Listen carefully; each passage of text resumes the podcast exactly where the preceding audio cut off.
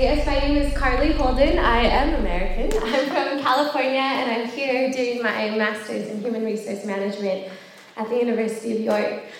And I just wanted to talk to you today about um, the love of God. Every, anytime I get a chance to share, it's always like, what are, what are we going to talk about, Jesus? Oh, how much you love your children? Okay. and so it's my favorite topic. And so I just wanted to give this to you. So I want to just start out with this verse, Psalm 148. Praise the Lord from the heavens. Praise him in the heights above. Praise him, all his angels. Praise him, all his heavenly hosts. Praise him, sun and moon. Praise him, all you shining stars. Praise him, you highest heavens and you waters above the skies. Mm.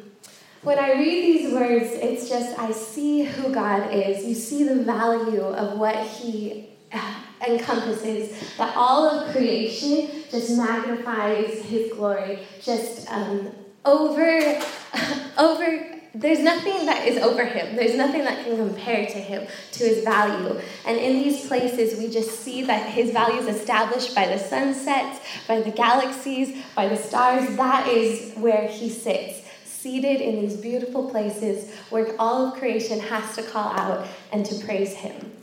And so, as we're looking at the values of today, I ask the question of how is something given value here in the world? And oftentimes, value of something is established by how much something someone is willing to pay for it. So, in the case of a beautiful Lamborghini, why is it worth so much?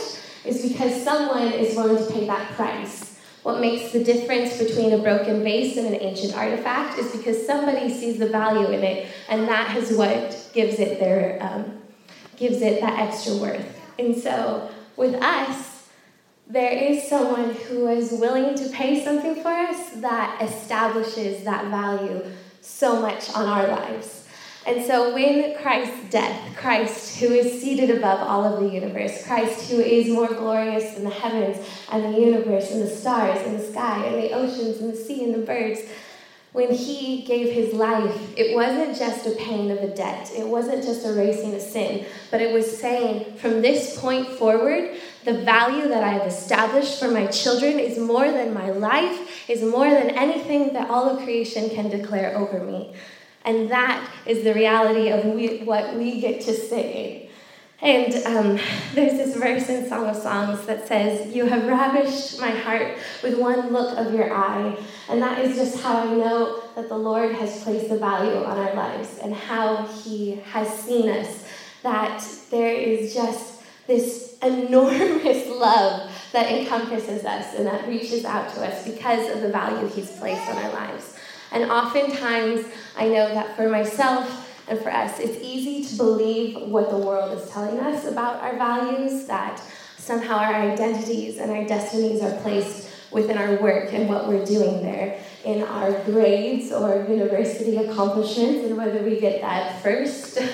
um, for myself, I know that there have been struggles of knowing, like, do, do I compare to what the standards of beauty are in this world? Do I reach out to these places? And it's believing that the world has something to offer us in terms of value, believing that there's some type of monetary value that can say something about how we are. But those lies that the world offer are like trying to buy us with monopoly money. That they're, the currency of this world no longer holds any effect over us, no longer has any hold over what our value actually is. Because there is someone who was willing to pay that price there is someone who said, You want to know how much they're worth? They're worth my son. They're worth more than the stars in the sky. They are worth more than anything that anyone can ever say or ever buy. And that is something that you have over your lives. That is something that we get to hold to and just to cling to. That as we sit here in this room, in this moment, that our value, no matter what we do, no matter what we have done, is seated with Christ in heavenly places. And so I just want you to take the time to sit in that and to recognize just how loved, how beautiful, and how valued you are by God and by us.